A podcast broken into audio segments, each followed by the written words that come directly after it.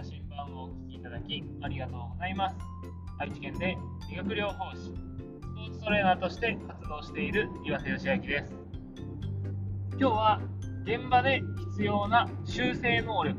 についてお話ししたいと思います。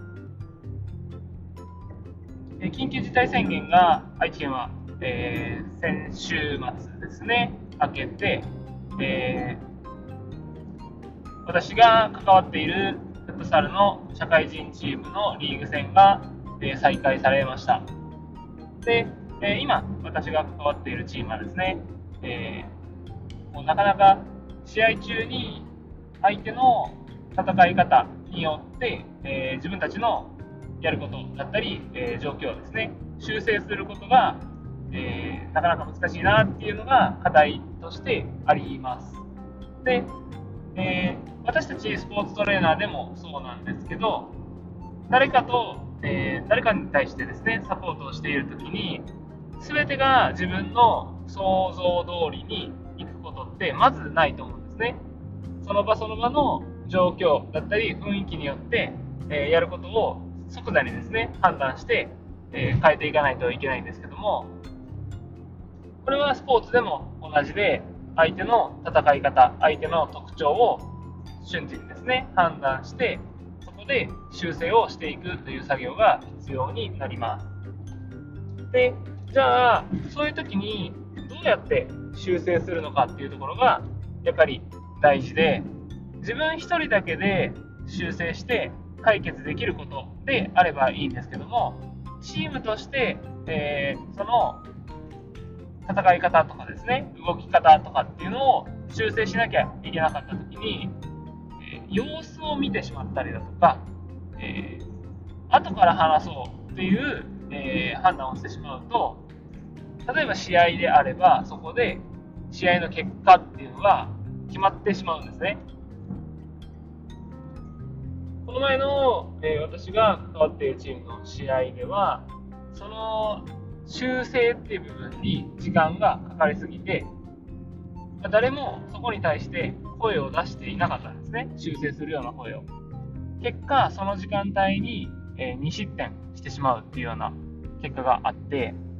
えー、他で、まあ、点数のリードがあったから、えー、その試合にはなんとか勝つことができたんですけども、もしこれが競った試合で、えー、その修正する時間が修正できてない時間帯に失点をして負けてしまったら、その、それでもう試合が決まってしまうんですね。なので、えー、やっぱりこう様子を見て判断するっていうのは、なかなかこう、現場においてですね、えー、様子を見ている場合ではないし、誰かに修正してもらおうとか、人に頼っている時点で、えー、なかなかこう結果っていうものがその場で出すことができなくなってしまいます。これは試合の結果だけでなく、スポーツトレーナーとしてサポートしているって言っても、あ、これは後から何とかしようとか、っていうふうに判断をですね、遅らしたり、対応を遅らせることによって、えー、その時のサポートの結果ですね、試合の結果だけじゃなくて、選手の不調かもしれないですし、えー、何かエラーが起こった時の、えー修正方法ですね。っていうものをしっかりと整理しておかないと、手遅れになってしまう可能性があります。だから、私たちってが準備する段階では、思い通りにいかない場合も、しっかりと、えー、よ、なんですかね、こう、対策というか、えー、と、準備ですね、準備を想定、想定をしておかないといけないと思うんですね。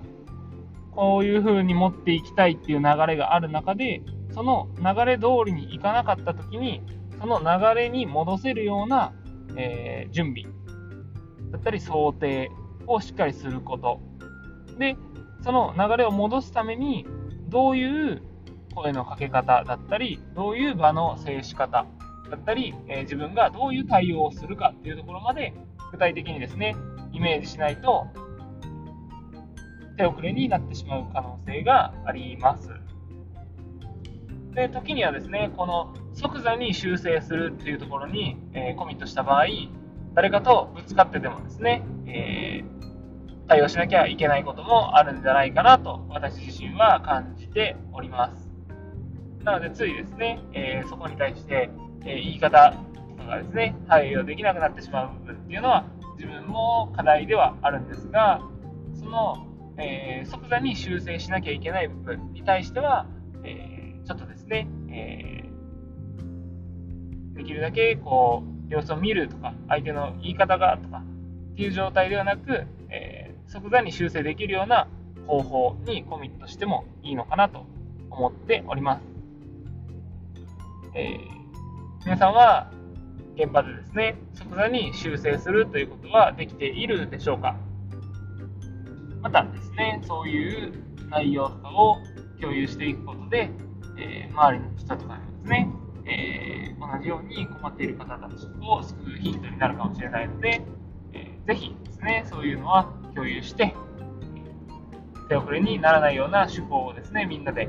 えー、掴んでいきましょ